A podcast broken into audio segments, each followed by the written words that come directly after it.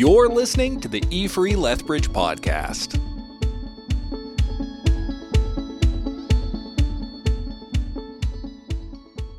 This morning, what, what we're doing is we're going uh, to continue in the Great Commission series. Right now, what are we? Week six? Week six of seven. So, out of uh, Matthew 28, verses 16 through 20, I'll be focusing today on verse 20a, teaching them to obey everything that I have commanded you. Imagine, if you will, that you work for a company whose president found it necessary to travel out of the country for an extended period of time abroad. So he says to you and the other trusted employees, he says, Look, while I'm gone, I'm going to, uh, I'm going to write you some letters. Pay close attention to the business. I'll instruct you on what you should do from now until when I return. Everyone agrees. He leaves and he stays gone for a few years. During that time, he writes often, communicating his desires and concerns. Finally, he returns. He walks up to the front door of the company and immediately discovers that everything is a mess. The weeds have taken over the flower beds. The office windows are broken. The person at the front desk is sleeping. There's music coming from the offices really loudly. Three people are fighting in the lunchroom. And the business, instead of making a profit, has suffered a great loss. Without hesitation, he calls everyone together and with a frown, Yes, what happened? Didn't you get my letters? You say, oh, yeah, sure, we got your letters. We even bound them in a book. And some of us have memorized them. In fact, we have a letter study every single Sunday. Those are really great letters. So the president asks, What did you do about my instructions? I said, Do? Well, nothing, but we read every one. When I tell you the story of Chuck Swindoll's, does it really surprise you, the, the employee's reaction? Probably not. After all, isn't there an expression that while the cat's away, the mice will play? When we consider the focus of the Great Commission that we're talking about today, verse 20a, teaching them to obey everything that I have commanded you, it would be great if we had a natural proclivity to want to do this thing, to learn, to obey. But I propose that we are often beset by wanting to do our own thing. We live in a selfish and individualistic society. It's not really shocking news to anyone, I can imagine. Perhaps in Jesus' day, when he spoke this commission, perhaps it was different. Perhaps the, the issue wasn't as prevalent back then. However, the very fact that this is a commission to 11 disciples and not 12 disciples reminds us of what happened to the 12th, Judas Iscariot, who chose to go his own way, betraying Jesus, giving him up to the cross because of selfish desires and placing the idol of self above God. Not only is it a problem now and in Jesus' time, but as far back as we have written scriptural record. We see the same problem besetting hum- on humanity. Focusing on self is not a new phenomenon. The prophet Jeremiah tells us the heart is deceitful above all things and desperately sick. Who can understand it? Is it not? In the book of Judges, we, we read from cover to cover in this book the problems that, that can be happening to a people when we look to put the God of culture and of self in a place where only God should be. Here's what it says in Judges chapter 2, verse 10 through 12 at the beginning of the book. It says, And there arose another generation after them who did not know the Lord or the work that he had done for Israel. And the people of Israel did what was evil in the sight of the Lord and served the Baals. And they abandoned the Lord the God of their fathers, who brought them out of the land of Egypt. They went after other gods from among the gods of the people who were around them and bowed down to them. At the end of the book, it says, In those days there was no king in Israel. Everyone did what was right in his own eyes. Lord, as we begin today's message, let's pray. Let's pray with me right now. Lord, have mercy on your people who generation after generation suffer from the same besetting sin of turning to ourselves from what we should seek from God. Lord, may you have mercy on us. We are the people who need to be reminded of you, Lord, as we cannot truly say that our hearts are completely clean when it comes to putting our desires over God's desires. Amen. When we do this, when we're deciding to go our own way, we are saying that we are preferring our own ideas to God's truth. We are preferring the satisfaction of doing one's own will to doing God's will. It is loving oneself more than it is loving God. Now, the dethronement of God from his rightful place as Lord of one's life requires the enthronement of something else. And that is what is understood to be the enthronement of oneself. It is making yourself the King of Kings and the Lord of your life. And we know that it is wrong. I propose that's why, when we read the start of verse 20 in the Great Commission, that the word obey manages to rankle our senses. When we think of someone, someone telling us to obey, it's not usually a warm and fuzzy feeling that creeps into our bones. No. It's a bracing and a bristling against the apparent removal of some sort of freedom. So when we read this verse, we need to be clear about what it means. Does God aim to rule as a taskmaster with his command to obey? Does he? No, no, no, no. He is loving, he is gracious, he is kind, and it is good. So it begs the question why is this here?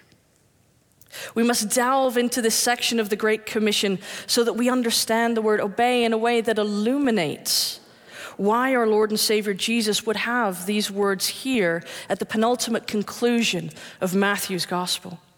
Indeed, in the final recorded words of his ascension into heaven at the right hand of the Father. So, what does this mean? Why would we do it? The word obey, in the context of this verse, teaching them to obey everything that I have commanded you, verse 20a, appears in multiple translations of God's word. Whereas in other excellent translations, it says observe. Well, that's quite a different word. Why does it say observe? We hear obey, and there's a reaction to push back against something that we are actively called into. But the word observe gives the impression of passive participation, akin to flipping through a magazine on a rainy day or scrolling through social media on your phone.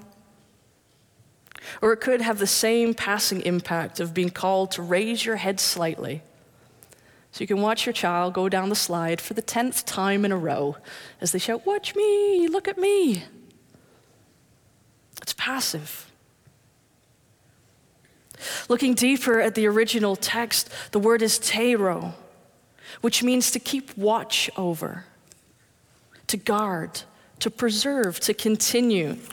It means observe and it demonstrates obedience. It is an active and present verb that compels us to join in. It is not passive watching, but active participation. It is not passive watching, active participation. The word observe takes on the meaning of the word obey and furthermore teaches us how to do it in its very word. The very reading of the word, in fact, we are discipled.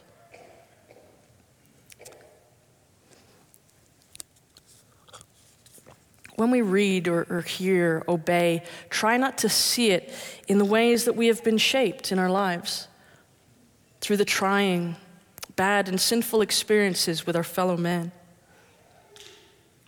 Try and see it in relation to the way our Lord and Savior would have us understand it as an active and present verb that directs us to Christ through the observation and learning of Jesus and his way.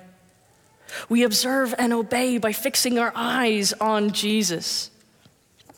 Hebrews 12, 1 to 2 says it better than I can. This relational play between sight and action how we begin to participate in this Christian journey of sanctification in our life. It says, therefore, therefore, since we are surrounded by so great a cloud of witnesses, let us also lay aside every weight and sin which clings so closely. Church, we are called. We are called into a body of believers, into a universal church that proclaims, that proclaims our Trinitarian God. Father, Son, and Holy Ghost as Lord of our lives, lives which we lay down at the foot of the cross. We bear witness to in our baptism. We take this proclamation symbolized by our baptism and we run. We run as the author of Hebrews tell us, and let us run with the let us run with endurance the race that is set before us, looking to Jesus, the founder and perfecter of our faith, with focus. We observe, we obey who for the joy that was set before him endured the cross, despising the shame, and is seated at the right hand of the throne of God.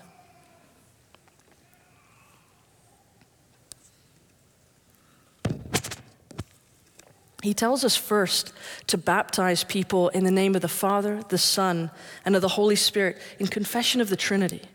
The Godhead, three persons, one Spirit, who is our Lord and Savior. Those who become disciples are to be baptized into the name of the Trinity. Then he tells them, teaching them to obey everything that I have commanded you. We baptize into the faith as a proclamation, a witness to the church, to our family, to our friends, to the world of the justification in Christ that has already taken place. Justification. That's a big word. It simply means that we have been filled and sealed with the Holy Spirit when we have accepted God's free offer of grace and mercy for the forgiveness of sins and salvation. That's still a long definition. Let's break it down a little more. Justification, just as if I'd never sinned. Can anyone say it with me? Just as if I'd never sinned. Justification, there, you won't forget now. So we have this justification. And it is a sign of both entrance into the Messiah's covenant community and a pledged submission to his lordship.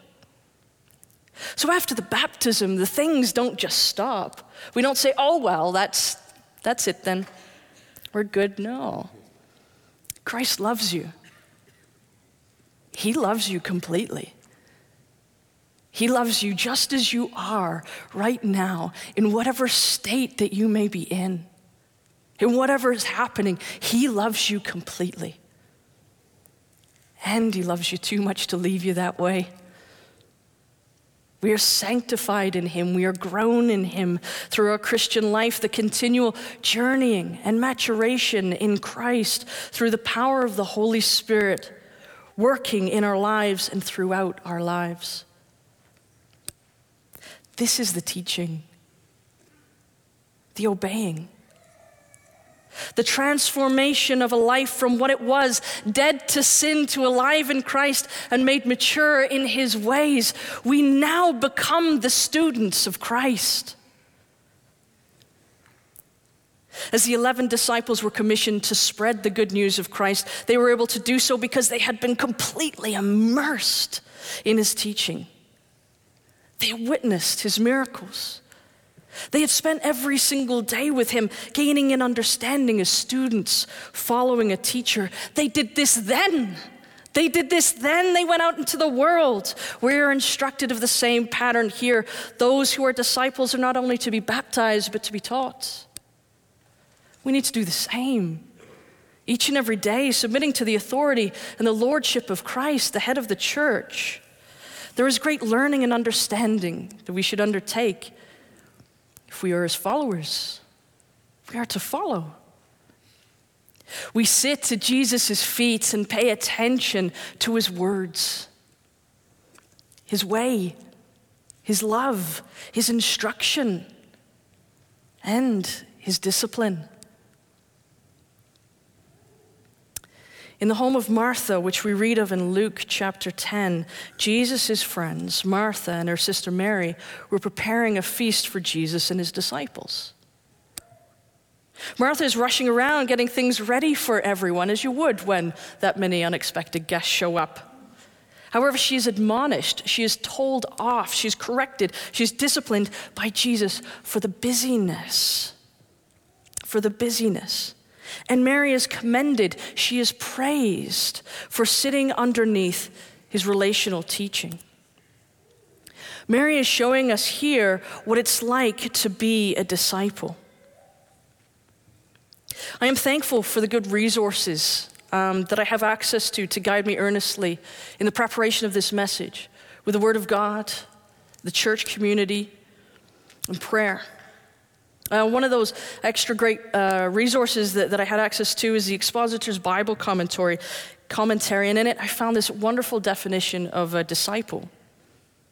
It says to disciple a person to Christ is to bring them into the relational teaching, taking his of, uh, of pupil to teacher, taking his yoke of authoritative instruction 11:29. Let's have a look what that says. Take my yoke upon you and learn from me, for I am gentle and lonely in heart, and you will find rest for your souls. He's not a taskmaster. He loves us. Accepting what he says as true because he says it. And submitting to his requirements is right because he makes them. Disciples are those who hear, understand, and obey Jesus' teaching. It is impossible to witness to the world about something you've never seen or experienced. These baptisms, what a joy it is to be able to have witnessed this today. They are a symbol of what has already been experienced. It is an outward expression of an invisible grace. The people getting baptized today and all followers of Christ have experienced God's free offer of salvation. We enter into a covenantal relationship with our Savior who will never leave us or forsake us. As we turn from sin, we must turn from sin and declare that Jesus is Lord. We are all to sit under the Lord's teaching of what it means to be a follower of Christ. We don't get it from ourselves. We can't get it from ourselves. We seek good direction from the one with whom all authority came to save us. With this posture of immersive learning and our covenant community of faith of which we now belong, we can go. We can go into the world from where we are, physically and in essence with our hearts, crying out from where we are placed at this very moment because we have learned from our teacher. We have spent time with Jesus. We know him. We know his words, his power, his way, his love. We fight the things of the flesh that contend with us to put ourselves as Lord of our own lives, and we keep hold of the rightful place of God who has all authority over his creation, over you and over me. How can we do this? Well, we have to know who God is. We have to know the good news, the gospel that saves this book. We, we have to know the Bible. The Bible is the special revelation of God to us. We are to be students of God's way. In the words of the great preacher C.H. Spurgeon, he says there must be knowledge of God before there can be love of God. There must be knowledge of God before there can be love of God. There must be knowledge of divine things as they are revealed before there can be enjoyment of them. It says that we must try and make out, as far as our finite minds can grasp, what God means by His word to us. Otherwise, we may kiss the book and have no love for its contents. We may reverence the letter and have no devotion towards the Lord who speaks to us in these words. We are to be immersed in his ways as students, as his followers. Read the word. Start today. Do it this very afternoon. Start to read the Gospel of Matthew and find out what these 11 disciples were commissioned with at its very conclusion. They went into the world. What were they teaching? This is where what God wants us to know about Him is kept. It's not a secret, it's complete, and it's patiently waiting for you. Pray. Pray, it means to converse with the Almighty like you believe in Him.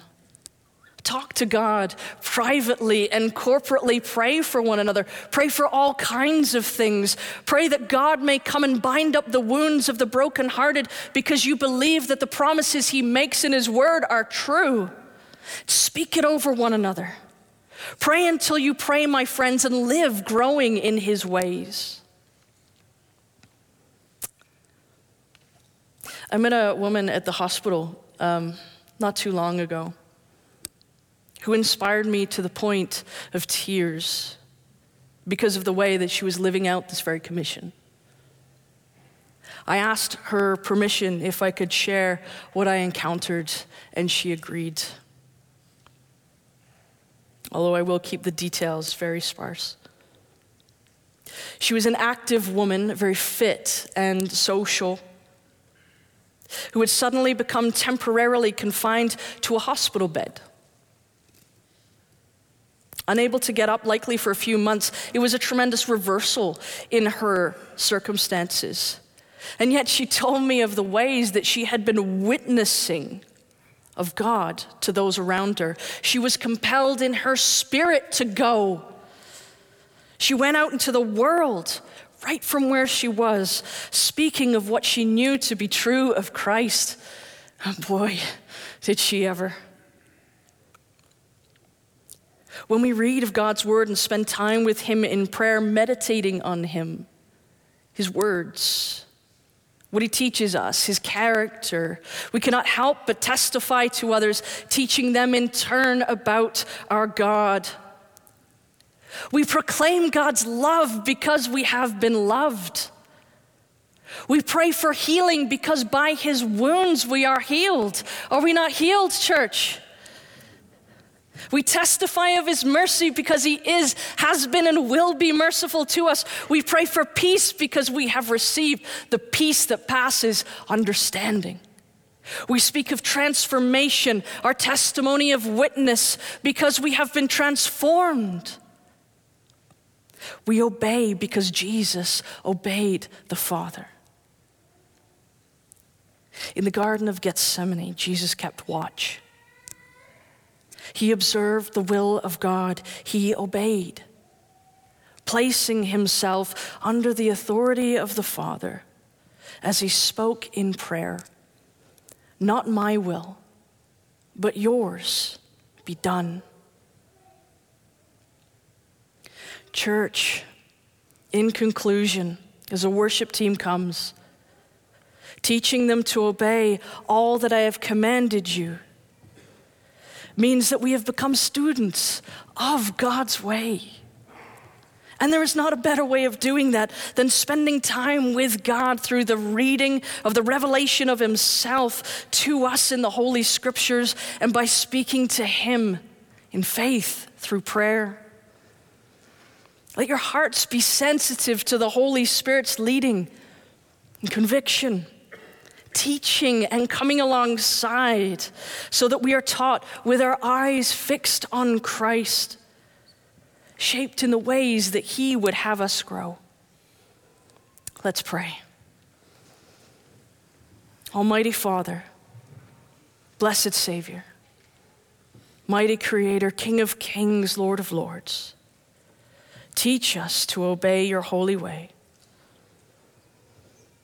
Lord, teach us your way in the wilderness. Teach us your way on the mountaintops. Teach us your way in all things in life, your holy path of salvation. Fill us with your ways that we may go into the world and proclaim your name above all, Lord of hosts, Lord of heaven and earth, the God who loves us and intercedes to save, that we may have life and life everlasting with you, our Father. Amen. Thanks for listening to the E Free Lethbridge podcast. We'll see you next week.